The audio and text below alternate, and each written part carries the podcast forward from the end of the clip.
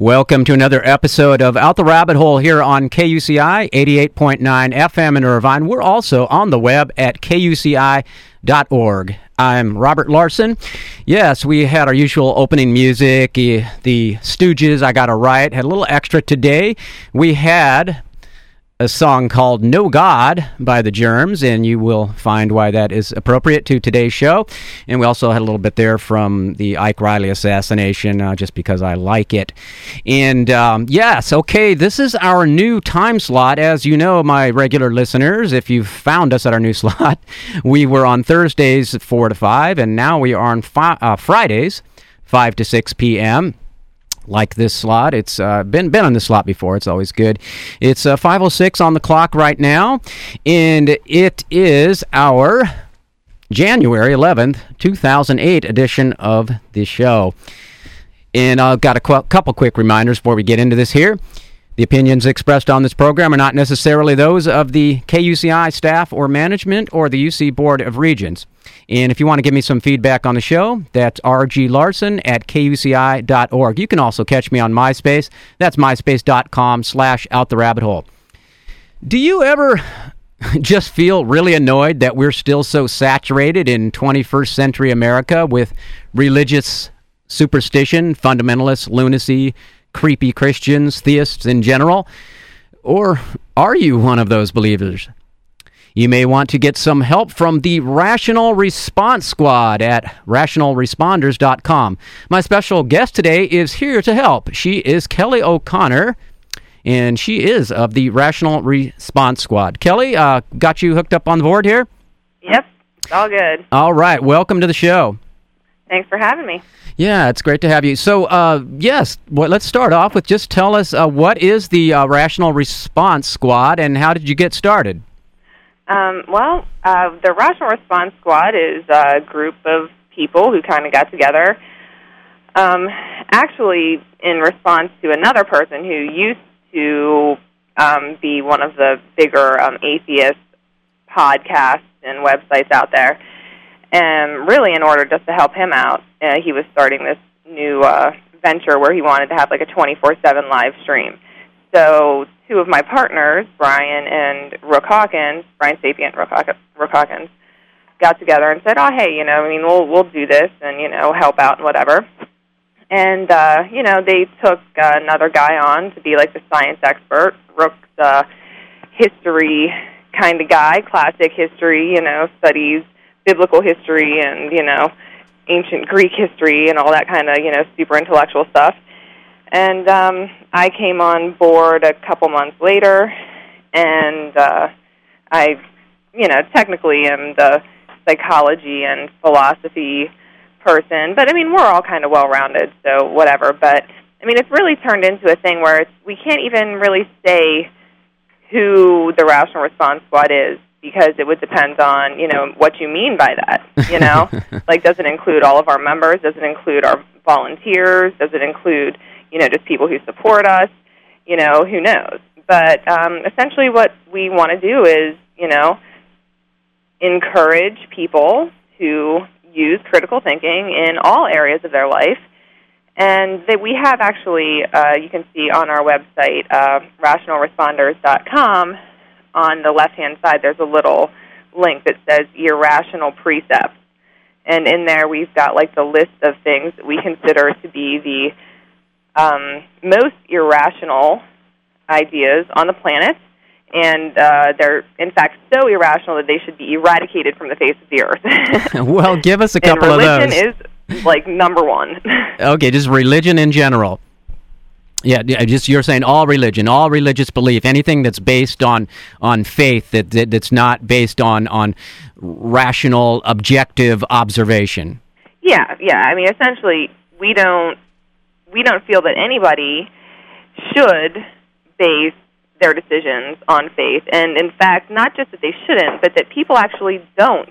In your everyday life, you don't base your decisions on faith you know, you don't marry somebody because you have faith, like no evidence. I mean, the definition of faith is a belief for which there is no evidence. You don't marry people on the faith that you're going to get along. You marry it on experience. You marry them on the experience. You know, you don't go out and you know take a job or buy something. You know, just purely based on faith.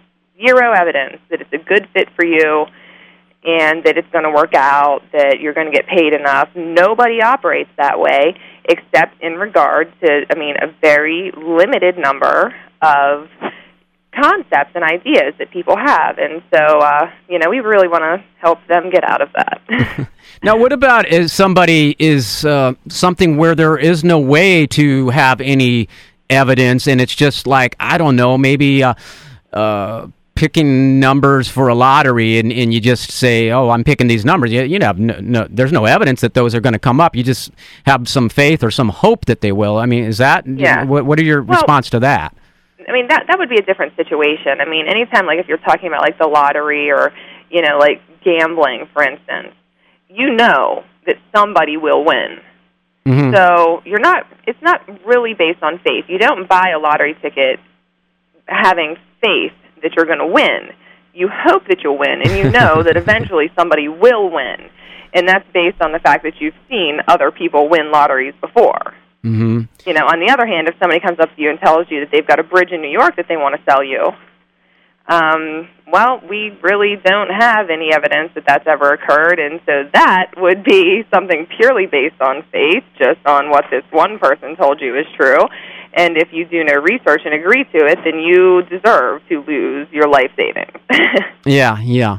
So, so what about say in, in a I don't know, uh, maybe you're you're in a military situation. We got all these wars going on around the world, and and you're. Uh, trying to escape from an enemy and you've got two paths to go down and you have no idea which one is uh, going to be the safe one where you're not going to encounter other enemies. I mean don't isn't that that a time where a person operates out of faith? I just have faith that this one is going to be the better one.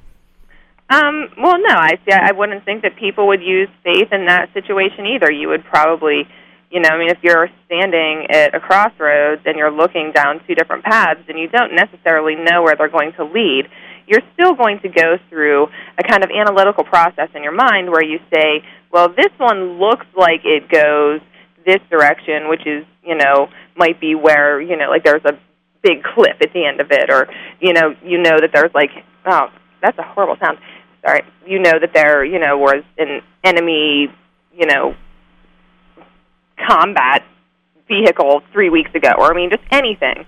You know, you're going to make that decision very quickly, obviously, but you're still going to make the decision based on what information you have at the time. Mm-hmm. You know, it's not really based on faith. You're going to think, is there any reason for me to choose A over B? Mm-hmm. Well, it, it, I, I, think sometimes the people, I don't know, let, us say, you know, we got this presidential campaign coming up, and people will uh, look at all the issues of the candidates, and some have similar issues, but they just go, ah, I don't know. I, I just have faith that this person's going to do a better job, or they just feel better. Do, do, you think that they're being that's a wrong thing to do, and that's being irrational? Yes. Okay. Um, I mean, if, if you're just voting for somebody because you have faith, so you have no evidence, like you haven't watched any of the debates, or you haven't paid attention to what any of them have been saying during their campaigns, and you vote for one person over another just based on the faith that they'll do better, then yeah, that would be irrational. I mean, that would be. And no, no, I'm not saying just on faith. I'm saying you they're they're very similar on all the issues, but you just have a, a faith. It's just a, based on a feeling that the person's going to do a better job. I mean, is that wrong when you're you also have already gone through the rational process and and it comes out pretty equal? But if you've already gone through the rational process, then by de- by definition, it's not faith you know, if you're if what you're saying is I'm voting for this person because his views are very similar to mine, then that's not faith. That's an actual reason. That's an actual valid reason to vote for somebody. No, no, I'm saying like you're you look at the two candidates and you've rationally gone over and they both not similar to you, but they're similar to each other on pretty much every issue. They're about the same, but you say I don't know, you know, just this guy or this woman, she, you know, just just a little bit. I have a better feeling about them. I mean, is that okay when once you've already, you know, they come out equal in the rationalization process? Well, I mean, again, like I think that people might use that the, the word faith there, you know, kind of colloquially, and it's not really intended to mean true faith because you're basing it on something whether you I mean like you know like when you interact with another person or when you see a person on TV or you listen to them speak you get a kind of feeling about that person you I mean it could be something very subtle something that you sense about their personality just from you know right. the way that they interact with other people it's still going to be some kind of evidence that's going to lead you to make that decision some people might say that that's faith, but in reality, it's not faith. It's evidence based on what you've seen of that person's character. There's some, so like maybe said, it's more. I, I, just think that's a misuse of the word faith. It's more like you're picking up subtle cues, and and uh, those are giving you emotional responses, and, yeah. th- that you've used in the past to be. So okay, that that sounds right. Okay, this is out the rabbit hole. KUCI in Irvine. I'm Robert Larson, uh, speaking today with uh, Kelly O'Connor. Right. That's me. Yeah, I, I wanted to say O'Connell. It's O'Connor, right? Yes, yes, yeah, yeah. Good, good. Uh, well, you know, I, I'm known by many different names. You know, Kelly O'Connor, Kelly M78. You know, Kelly, that redheaded chick, that girl with big boobs from the Rational Response Squad. You know, all kinds of stuff. yes, yes, and and so they can find you at uh, rational uh, re, rationalresponders.com. You also have a MySpace page, right? Yeah, well, I mean, we've got, I have my own personal MySpace, which is Kelly M78, and then we have the main Rational Response Squad MySpace, which is Rational Response. And um, we, we have a ton, we actually have affiliate groups all over the country who also have their own MySpaces. But if you go to either one, like either the main Rational Responders MySpace or my MySpace, you'll see all of them listed in our top friends. So, I mean, we're we're taking over the interwebs essentially. okay, and so how many uh, people uh, would you say are involved one way or another, at least as uh, you know, go to your website or members in one way or another? Is this thousands or hundreds of thousands? Oh or? well, I mean, people that go to our website. It, I mean, like, I mean, you're ta- yeah, you're talking literally over the course of time. I mean, hundreds of thousands of people. We we get uh, you know, a, an estimate of about 4,000 unique visitors a day. And um, but we have we have over 10,000 registered members of our forums, and then we also have like on YouTube we've got 7,000 subscribers to our YouTube channel. Uh, MySpace we've got 25,000 friends. So I mean, you know, but of course not all of these people are actually friends of us. They just want to keep track of what we're doing. So you know, the the opposition, opposition, the opposition, yes. Research. So uh, speaking of opposition, when rational uh, responders sort of coalesced, what were some? Were there certain issues going on? I mean, I know we have this to me, it's a big problem in America with uh, fundamentalists and their involvement with government. Where were there certain issues going on that really got all of you worked up and that wow we really need to do this? Um, well i think that i mean it kind i guess it's sprung out of a combination of issues. Um, it, at the time that i mean rational response squad's really only been around for a year and a half almost two years. Yeah almost two years.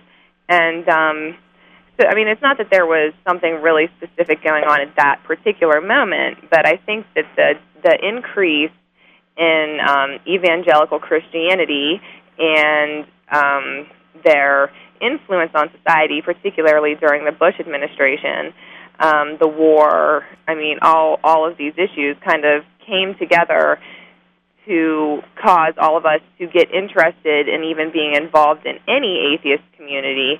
And um, we all met each other, like I said, on on a different atheist community website. So um, I mean, I would say it was a factor, but it wasn't like you could pinpoint issue and say like this is what made us decide to do this. Yeah, yeah, but it's uh, uh, just yeah, right. Just this direction the country has been heading in is is rather uh, frightening to me, and uh, I think that yeah. is yeah, kind of what was. Well, I mean, not just the country, but the whole world. I oh mean, yes. Like, I mean, in the United States, I mean, we're dealing with evangelical Christians, but if you look in you know pretty much any other part of the world, they're not really fighting the the fundamentalist Christians so much as the Muslims are literally taking over Europe. Mm-hmm. Um, you know, and I hate to tell people this because you know they want they want to accuse you of you know being some kind of alarmist. But um, the reality is is that once it gets to that point in Europe, like who do you think our friends are going to be? you know, mm-hmm. like who, who, who, what allies do we have then when all of Europe is controlled by Muslims? We won't have any. What- And the logical step after that is that we either need to kowtow to their beliefs or we're next. You know, so I mean, I think that I mean it's it's really a global problem. Well, what are you, do you have some numbers on that on Europe? I mean, you know, I mean, I know uh, people think of Europe as being generally uh, secular, is- certainly compared to America. The government are more secular. So what are the numbers of uh, Muslims and their involvement in government policy and that sort of thing? Well, you know, I really don't have any exact statistics. I'm sure that, I mean, they're available on Wikipedia. What I do know is that even yesterday I saw a news story about um, what they call no-go zones now in um, Great Britain. And essentially they're areas of the country that are pretty much just overrun with these Muslims who will not tolerate having a woman dressed in normal clothing in their area who you know just want to i mean essentially they want to come in and create their own communities and then force others to abide by their rules. Uh, instead of assimilating and I, don't mean assimilating in the sense that you lose your identity but assimilating to the culture that they're in which is you know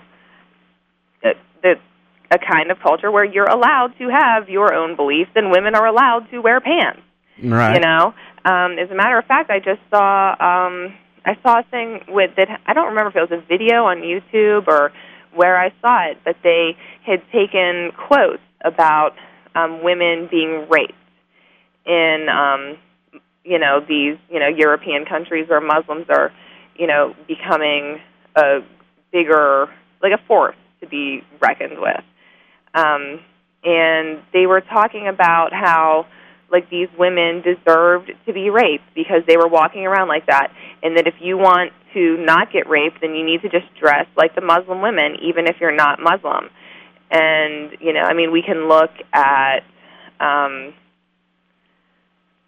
wow, my brain just totally turns off. Well, no, that's Um, I understand what you're saying.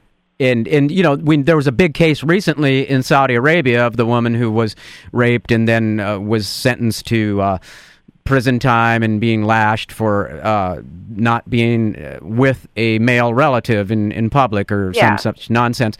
So, I mean, I, I think we as as a uh, country, the United States, should take some blame for this and the fact that we we don't ever uh, sanction governments like that. We send all kinds of aid to Saudi Arabia, and we should just cut them off because we shouldn't Uh-huh. tolerate people doing that kind of thing.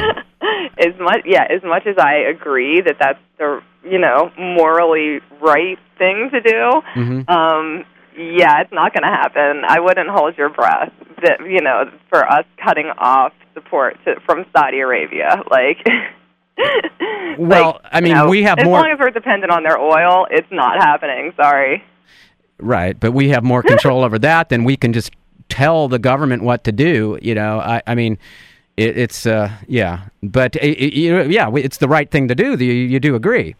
Oh yeah, definitely. I mean, but I mean, I think the same thing about the Chinese government. You know, I mean, the Chinese government. Although I mean, they're they're progressing very slowly. You know, they're not at least being quite as public with you know the way that they treat their citizens.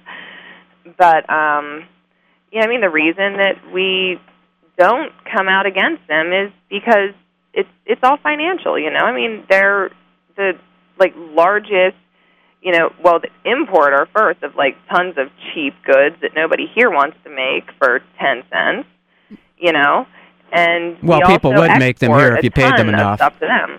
Yeah, I mean, people would make those things here if you paid them enough. So it's just not, you know. Yeah, we won't work for for ten cents a day. That's the problem. Right, and, and this just comes another thing that we shouldn't be importing products that are made with uh, slave labor. So, uh, you know, I think it's like we have more control over our own government than we have over anybody else's government. We need to try to change things here. I mean, I don't know what the odds are of us getting a a decent administration in in the, uh, the in November uh, when we vote. But I mean, most of the people running in the two major parties aren't uh, very uh, good uh, candidates. But um, they couldn't be too much worse than what we have. Well, they're, okay, yeah. I mean, I would bank on the fact that they're going to be better than George Bush.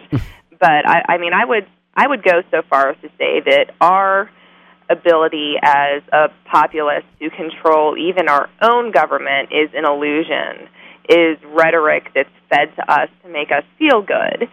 But in reality, we have no power.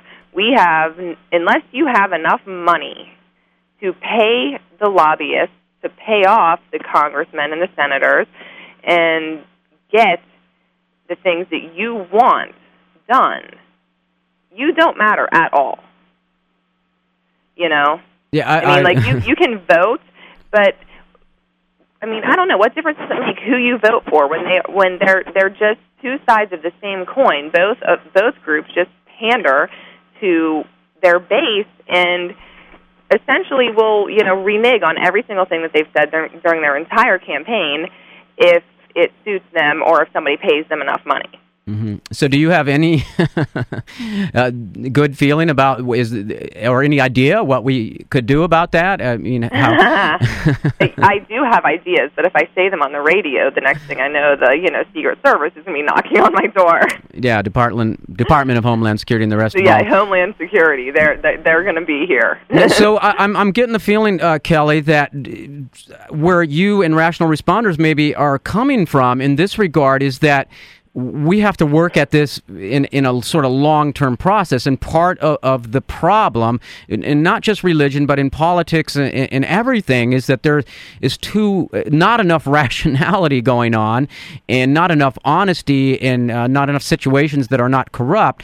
But by promoting the idea of rationality and things being done, you know, where we scientifically decipher what the truth is, we we can get away from some of these horrible situations we have now. Is that correct? yes, um, I mean that that is definitely our you know our overall goal. I mean, we do tend to go after religion, particularly Christianity, more so because it's most prevalent in our society. You know, here in the United States. um, we feel that I mean worldwide religion has you know just not now but all throughout history caused more violence and bloodshed than any other single factor. um, but I mean as a group honestly we really don't get that involved in politics. Um, we've just kind of made the decision to pretty much stay out of that arena Mm-hmm. because I mean it is very divisive, and we want to be able to talk to many different types of people, particularly atheists. You know, with religion being our main focus, and we don't want to isolate people who you know may be conservative leaning or you know I mean, whatever their their issue is. So we Right. re- we we really don't go into politics that much, but yeah, we feel like if everybody started living their lives um, using actual reason, you know, empirical evidence, and not faith, you know, then everything would get better as a result. Our governments would be run better because the president of the United States would get laughed out of office if he admitted he was talking to his imaginary friend and asking him for advice on war. You know, so And I, we- thi- I think that there are many areas that every every aspect of society and civilization would improve as a result. Yeah, yeah. So it's this is a long-term plan you have, and, and most things that really make real progress, do, you know, do take time to, to be brought into uh, place. So uh, yes, this is out the rabbit hole. KUCI in Irvine. I'm Robert Larson, and I'm speaking today to Kelly O'Connor, and she is with uh, the Rational Response uh, Squad, and they have a website, rationalresponders.com, and uh, they are uh, working hard to bring uh, rationality more to the fore in our discourse in America and the world, and to uh, question uh, dogma and religious beliefs and faith-based uh, notions of reality. And uh, so, Kelly, uh, you guys have made you know pretty big splash on the internet and some you know YouTube videos and things. And uh, there was the the debate that I think was a real big thing for you all, and it was Yeah, you, you and Brian. Boys. Brian uh, Sapient, right? Yes, Uh, uh, versus uh, Kirk Cameron from uh, what was his TV show? growing pain. Growing Pains, and who- who's his uh, sidekick? Ray Comfort. Yeah, tell us a little bit about that, how that came about, who they are, and how that came about. Um, yeah, just let me add something real quick. Um, I, I had wanted to mention at the beginning of the broadcast. If anybody does happen to actually go to our website, if they click on the link at the top that says webcam room, you can actually see me live talking to you right now, and uh, we're also broadcasting your stream through there. So, you know. Okay. Just, yeah. Cool. If anybody's interested, but ration, anyway, no, that's good. RationalResponders.com and click again. Yeah, it says we- uh, webcam room. It's up at the very top. You can't really miss it. So. Okay. Yeah. Um, so anyway, the debate. Yes. the debate that won't die. it, it was it was an experience. You know, it was definitely a learning experience. I use the word debate very very loosely because it really was not a debate. They claimed to be able to prove God scientifically without using faith or the Bible. Right. You know, we had been on a previous segment of Nightline about the Blasphemy Challenge, which was the big campaign we launched on YouTube at the end of 2006. Um, that's really what started getting us a lot of publicity. Um, I mean, it was was hugely popular. Uh, at one point in time, was the second most responded to video in the history of YouTube, and one of the most discussed as well. I think right now it's at number. It's still, I mean, a, you know, a year and three months later, number eight most responded of all time, and the number 18th most discussed of all time. So yeah, I mean, people are still talking about it constantly. But so we were on Nightline for that. Ray saw us on Nightline and sent this, you know, proposal to Nightline that they host a debate between us, and that this was their premise. So we didn't go there to prove like a counter premise. You know, we told them from the beginning, like we will go there and show how they can't do what they say they can.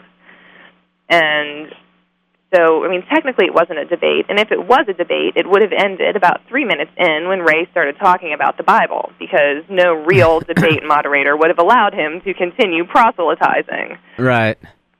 So, yeah. Yeah, so it was a discussion. because yeah, that was the thing. They they said up front that they weren't going to use the Bible or anything faith based to prove God, and then they went right into it.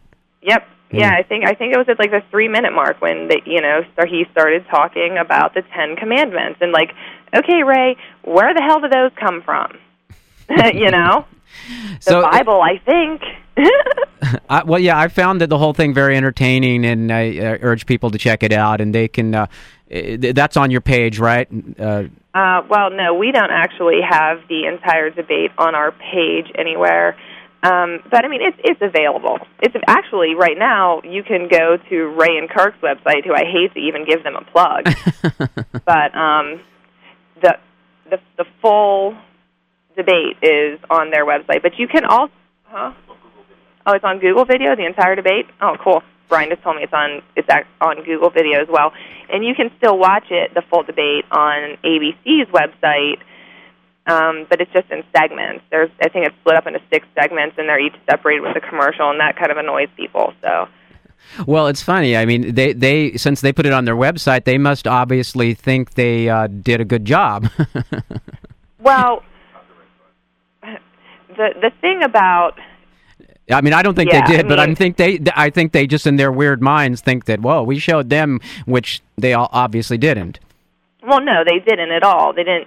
But I mean, they admitted afterwards in a press release. You know, after the whole debate was over. Well, first they tried to accuse us of being dishonest, and you know, saying that they had said they weren't going to use the Bible, which is not true at all. I mean, they sent in the thing to Nightline, which we then exposed in a YouTube video, all communications that we had had with them prior to the debate. Um, so then after that, they claimed that really their goal was just to get up into a national forum. I mean, international even with the website. You know, this was actually the first time that Nightline's ever done anything of that nature where they posted an, entire 90 minute debate on their website. And especially for, for it to, to last this long. But um, I mean, that was part of the reason they wanted us on there because we got such a huge amount of traffic for them from the internet. Yeah. Uh, actually, they had the two shows that we did were their their top rated shows since um, Ted Koppel left the network and got them like 500 times more traffic than any other story they'd ever done. So, I mean, I don't know. I guess everybody thinks they came out on top. well, I find that in a lot of uh, debates or discussions, and it's like, uh, I don't know, people sort of see what they want to see or hear what they want to hear, and uh, it's uh, kind of, uh, there's an expression, uh, the, um, I don't know, the, the the thinker no how does that go? The the prover proves what the thinker thinks and people tend to see you know what they want to see to make their point and it's all obviously not not based in reality. Yeah well i mean if you go in there with a preconceived notion of who's right mm-hmm. and you don't have an open mind to the opposing side then you're naturally going to come out thinking that your side won because you only pay attention to what they say. You've gone in there with your mind already made up that this person's right and this other person's wrong. So, you know, again, it all comes down to just being able to use reason and, you know, to step outside of your presuppositions and look at the evidence Right, right, right. So, uh, yeah, again, we're uh, speaking with Kelly O'Connor from Rational Responders, the Rational Response Squad. They have their, their website, rationalresponders.com. And uh, yes, this is Out the Rabbit Hole, and I'm Robert Larson. It's KUCI in Irvine. Uh, Kelly, uh, I think I have this right. Uh, you maybe correct me if I'm wrong, but I believe that Sam Harris and other other atheists out there uh, believe that that non fundamentalist religious people are are also a danger, or as much as of a danger as fundamentalists, because they give cover to the fundamentalists. And is that true? And is that something you agree with?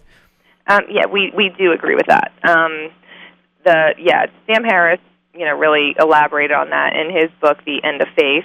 And I mean, we've also, I mean, we've spoken to Sam Harris multiple times. Our video that's going to be coming out this summer, we, well, it's a movie that's coming out this summer, um, has our most recent meeting with him in it. And um, yeah, if it wasn't for all of the, the, if the moderate believers didn't exist, okay, we just took them out of the equation, and then all you had left were the extremists then everybody could unanimously come out against religion because they would see that this is what religion is causing. Instead of that happening, what you have is people saying, well, religion doesn't always cause that because look at all of these people who believe and they're, you know, they're not out, you know, blowing people up or, you yeah. know, becoming suicide bombers. Right. And so, I mean, it, it does. It gives it this, you know, kind of aura of respectability that it doesn't deserve. You know, I mean, if you're going to talk about statistics, you know, to prove causality is almost impossible. All you can do is say is that there's a high, you know, positive correlation between X and Y. Mm-hmm. And so for anybody to really frame it in that way, like, well, religion causes violence, a better way to say it would be that there's a high correlation between people who are religious causing violence. And instead what we have is this, you know, like all everybody in society because it's totally taboo to criticize anybody's religion, you know, coming out and saying, "Well, not everybody's like that and you people are just as dogmatic as, you know, any religious person." Mm-hmm. You know, in, instead of, you know, really like framing the question differently and realizing that, you know, there are no atheist suicide bombers. you know? So it might not like you can smoke your whole life and never get lung cancer, but you can't deny the fact that there's a you know positive correlation between smoking and lung cancer. Yeah, you know? but now there are there are atheists though that that have done horrible things. It's not you know it's not a black and white sort of thing. I mean, and you can look at I don't know what some of these. Uh, yeah, Stalin and yeah, Pol right, right. Yeah, you know, I, that, yeah, that's that's the other favorite argument that they love to use. Um, yeah, see the difference there is that Stalin did not want to eradicate religion because he thought it was going to be good for the people. He wanted to eradicate religion because if you have no higher power no higher authority to account to, then the government becomes the absolute arbiter Mhm. of right and wrong. And his goal was to gain power for himself. His goal had nothing to do with the promotion of atheism as any kind of, you know, worldview or stance or any kind of like humanitarian vision. It was all about him being able to take all of the power that, you know, religion and the church would have held in those people's lives. And Well, but okay, what like about was he an atheist? Yeah, but he wasn't doing it for the cause of atheism. He was doing it for the cause of greediness and you know a desire to be the most powerful per- person. Yeah, no, know? I'm not talking about Stalin though. I'm talking about his foot soldiers, the people who did the, the killing and the torturing and everything else. Uh, what you know, they were not. You know, many of them, I assume, were atheists, uh, and so. You know what I'm saying? That doesn't mean that you know going towards atheism is necessarily going to keep you free and clear of of irrational behavior and horrible. no, no, yeah. definitely not. But they were dogmatic adherents to their religion, which was worship of the state. Okay, so there you go. So I mean, I think yeah, the problem is is dogmatism, and and it can be you can be dogmatic about a what we think of as a religion or something we think of as a political ideology, and and it's just like it's the, the dogmatism's the problem. Yeah, certainly, certainly. So um, now uh, l- let me see what where else did I want to go with this? Uh, I want- what I wanted to ask you about. Um, have you ever uh, your involvement with uh, rational responders ever gotten you in uh, trouble in your community or at your job or you know anything like that? well, um, I guess it depends on what you mean by trouble. Well, you know, people discriminating against you in one way or another because oh, she's a nasty atheist or something like that. or- Well, um, I'm not going to really delve into this too much. I'll just say that my involvement with the RRS has impacted my um, divorce and subsequent custody battle. Um, but it, like as far as my um, other job goes, yeah. um, it, it it it definitely comes up. Um, I think I had every girl that I work with pissed off at me for telling them all that they were completely irrational and God wanted to send them all to hell one night in the dressing room. um, but there's really not any trouble to get into in the you know particular field that I work in. okay, well, that's a good thing. That's a good thing. Sorry that it's having an adverse effect on your uh, custody battle, and that's a, a tragic thing that that would even be an issue. And um, I'm sure at some point in the future you may want to talk more about that. And uh, um, Well, yeah, I just don't, you know, because I mean it's something that's ongoing. So no, I, I you completely. know, for me to talk about it from a personal perspective, you know, is different. But I, what I can say is that there. I mean, I'm not an isolated case. Um, Eugene Volokh, who is um, a law professor at UCLA, I think, um, he has actually written uh, a paper where, I mean, he documented at least um, like almost 80 cases of discrimination against atheists in court for no reason other than the fact that they were atheists. And, you know, or n- not even necessarily atheists, but just not, you know, attending church. agnostics and- or yeah. Yeah, and so I mean, I mean that right there is a clear violation of you know the First Amendment and you know our you know the separation of church and state to have a government official telling mandating you to either take your kids to church or lose them.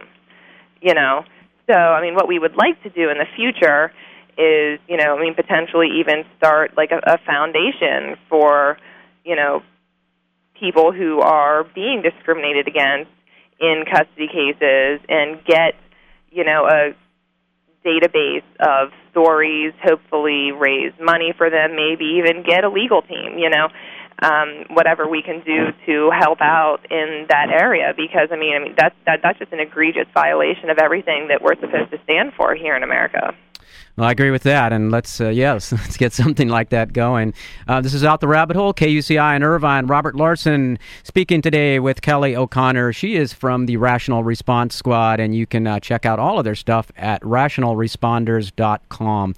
Another thing I wanted to talk to you about, uh, Kelly, was um, I've talked to researchers who have worked with shamanic cultures who use psychedelic plants in their ceremonies. And they report that when these people talk about their spiritual experiences, it's not about faith it's about direct experience that in other words they they ingest th- this compound and uh, they will talk to these entities and these entities will give them you know, useful and valid information often it, would it be incorrect to say that this is a uh, religious or spiritual tradition that is rational. I mean, because when they do this, they say, you know, you do A and B happens, and they can demonstrate this to you and say, here, you know, you do take this compound, you're going to meet with these uh, ancestor spirits, and invariably it happens, and these they actually get useful information. So, yeah, I guess my question is, yeah, is that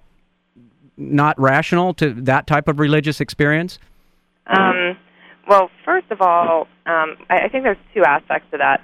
Lots of people have talked to God on LSD too. Mm-hmm. you know, um, I ultimately it's a, a neuropsychological phenomenon, and as a matter of fact, there have been a lot of really good studies done by neuropsychologists and researchers. I mean, particularly Andrew Newberg, who's here in Philadelphia at Penn um, about the different parts of the brain that are stimulated when one feels a certain religious experience. They've studied nuns, they've studied Buddhist monks, they've studied atheists um, to see exactly what it is. There's another doctor, Michael Persinger, who uses electro, like, and essentially it's an electromagnetic stimulation helmet mm-hmm. that will stimulate certain parts of your brain and people who believe that they can communicate with God interpret that experience that way. So it's a combination of what you're going into with your preconceived notion of, you know, that particular experience. You know, the kind of separation from yourself where you kind of become one with this larger thing. Mm-hmm and um, your, I mean, obviously your susceptibility to it as well. Not all people are susceptible to that same stimulation. You know, pe- it, people have differing levels of activity in their, you know, temporoparietal lobes, and therefore not everybody is going to have the same experience, just like not everybody has the same experience on one particular drug, because our brains are all different. You know, our neurochemistry is different. Our, you know, neuronal networking is different. And it, you're not going to be able to get something that's blanket across the board. But I mean, essentially, what I would say is like all of the shamans and you know people who think that you know eating peyote causes them to communicate with God are really just experiencing the effects of peyote on the brain and interpreting it through the lens that they're communicating with God. Yeah, well, I'm talking about some researchers. Are they they are not saying they they've done these, experienced these things themselves, and say, you know, I'm not interpreting this as God or or anything in particular, but I am interpreting this as that I can use this substance and, and uh, get um, a contact with something it may be just a part of my brain. It may not be, but it, there's information that, that I can get there that's valid in that um, the they have. Uh, I'm speaking specifically of people who use ayahuasca in the South American rituals and people that use uh, I, uh, the the iboga plant in, in these African rituals. In in these, it, it's it's very interesting the information that they are able to get and stuff that is uh, um, out information from the past that is valid information that they would not have access to otherwise. And uh, you know, I'm not saying this this means that there's a God or a higher being or, or even any spiritual type beings at all, but it, it's a very uh, fruitful area to be researching, and it also seems to. Um, kind of coincide with things from, from quantum physics, where the, the notions of of, of uh, non locality and and uh, causality being uh, questioned as far as the Newtonian sense. Or you know what I'm saying? Well, yeah, I understand what you're saying, and I agree that it's a fascinating field. But I think that it's fascinating insofar as it helps us to understand more about the um, capabilities of the human brain. I do not think that there's any communication between any two entities going on. I just think that people are on drugs and they just interpret things differently, you know, and and I think that that that's possible on you know multiple drugs. I mean, you can drink two bottles of Robitussin and have a religious experience. So um, I don't think that that really gives any credence to you know any kind of supernatural event occurring. Um, if they're coming up with information from the past that you know you're claiming they couldn't have had access to, well then how do we know that it's really accurate information from the past? Obviously somebody has access to it. People pick up information every day kind of almost subconsciously. You don't even realize that it's seeping into your brain, but it is just because you're surrounded by it in our society. So, um, well, I, I, would suggest that you, you uh, read a little bit more of that literature of the people who've actually gone out into the field and actually have taken the substances, people who are not from the cultures, and they've. Uh, people who've gone in with sort of a notion that this is all nonsense and come out of it that uh, this is something's going on here that that uh, consciousness is way bigger and may, way more weird than we have mm-hmm. imagined. Well, I mean, I think that. I mean, I think that's possible. I just think that at this point in time, to to make a statement like, you know, X substance causes, you know, Y result would be presumptuous. I don't think that. I mean, there. I mean, haven't been any like standardized controlled tests done on uh, this. No, you know, there actually there have. Well, I mean, you're talking about anthropologists. No, no, no. I'm talking about and and studying it with the people. I mean, you have to also look at the way that people operate in large groups. Um, mass hallucination is not uncommon, especially if you're whipping the group up into a frenzy. Like, let's take a look at the way that you know the native people's ritual may go. You know, they pro- they might be like playing drums, sitting around a fire. There might be dancing. There could be something in the atmosphere that kind of gets these people whipped up into a frenzy. It's that whole mob mentality. Oh no, that's a real who wouldn't thing. Normally yeah. do a certain thing, do do it just because of the environment that they're in. No, that's a very real thing. But no, actually, there have been uh, double-blind controlled studies done in laboratories of substances like this. Uh, Dr. Rick Strassman, who actually had government funding to do this uh, with the substance DMT, which is the active ingredient in dextromethorphan. Yeah, yeah. That's, talking no, about the Robitussin. no, no, no, no, dimethyltryptamine uh, and which is uh, he uh, did you know double blind controlled study, and some people were given a placebo, and some people were given the actual substance, and you know he didn't tell them you know what they were going to see. He asked them afterwards, and it's very fascinating. But it's just something from, something for you to look at and to consider, and uh, uh, I think would help you and your arguments as far as for for rationality. But, yeah, uh, well, I mean, I mean, certainly. Like, I, I'm, you know, my major. I'm actually neuropsychology major, so you know, any any study that deals with how you know the brain operates and how things affect the brain is is interesting and relevant to me.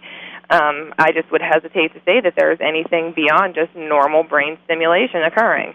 You know, I mean, if you're taking a drug that just happens to stimulate a certain area of your brain, then you're you know going to potentially feel something akin to a spiritual experience. That doesn't mean that it is spiritual. You know, I mean, schizophrenic people experience things all the time. It doesn't make them true. Well, right, but it doesn't. Uh, where I. I would just argue that yeah, it doesn't ar- doesn't mean that there's something spiritual going on, but I would just say that we are making weird radical uh, presumptions when we think that we really understand consciousness, that consciousness is, is very poorly understood. I mean, we've made some gains, yeah, in the last thousand, two thousand years, but there's still much about consciousness that we do not understand. Oh yeah, I mean, definitely, I'm with you on that one. Um, but at the same, I mean, at the same time, I would.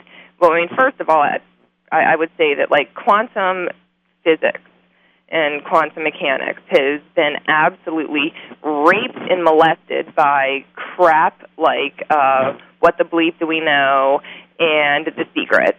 and that makes me angry. Um, there, it's like they take a kernel of truth and then bury it under a pile of crap. um, I, I, agree with that, but there, but you have to agree that there are some of the interpretations of quantum mechanics that are accepted by uh, some physicists that are very, very weird, and that, that yes, do definitely, definitely very weird. But um, at the same time, I just think it's really important that people take this information with a grain of salt. Um, look at enough different sources and, and different, you know, concepts and ideas and studies, and then formulate an opinion. You know. Um, no, no, I completely agree with you. you know, we have you know, no argument with me there. Um, Kelly, we're just about out of time here, and this has been a fascinating discussion. I've really enjoyed this, and so I want to give you an opportunity here for you know give you about another minute to just uh, you know give out any information you want to, any contact information, give the web address again, or uh, any you know kind of closing comment you want to make. Okay. Um, well, uh, yeah, our, our, main website again is uh, www.rationalresponders.com. Um, I mean, of course, anybody can search us in a Google engine, Rational Response Squad, Rational Responders, whatever, and find about 10 gazillion different things. We're all over the place. Our YouTube account would be uh, Rational Response. Our MySpace is also Rational Response. Um, and yeah, I don't know. I mean, just use your brains, people. Don't Think rationally. See Brian. What's Brian in the saying? background there? What's he saying? Say it hmm? again, Brian. Yeah, that's yeah, Brian, my partner. Brian. Dogma must die. Dogma must die. Dogma must die. Dogma must die. Well, Kelly, uh, maybe we can have you on the show again with Brian, and we can do it. Uh, you know, maybe get somebody opposition, and we'll have a real uh, fun time. Oh yeah, that sounds like a good idea. Ray Comfort's in here. You want to call him up? He's uh, got a chat. We actually have a specific challenge for him. Okay, that that sounds like a good idea. Uh, let's try to set that up if you're game for it. Okay. Cool beans. okay, Kelly. Thanks so much for being with us today. Oh, no problem. Thanks for having me. Okay. Bye now. Bye.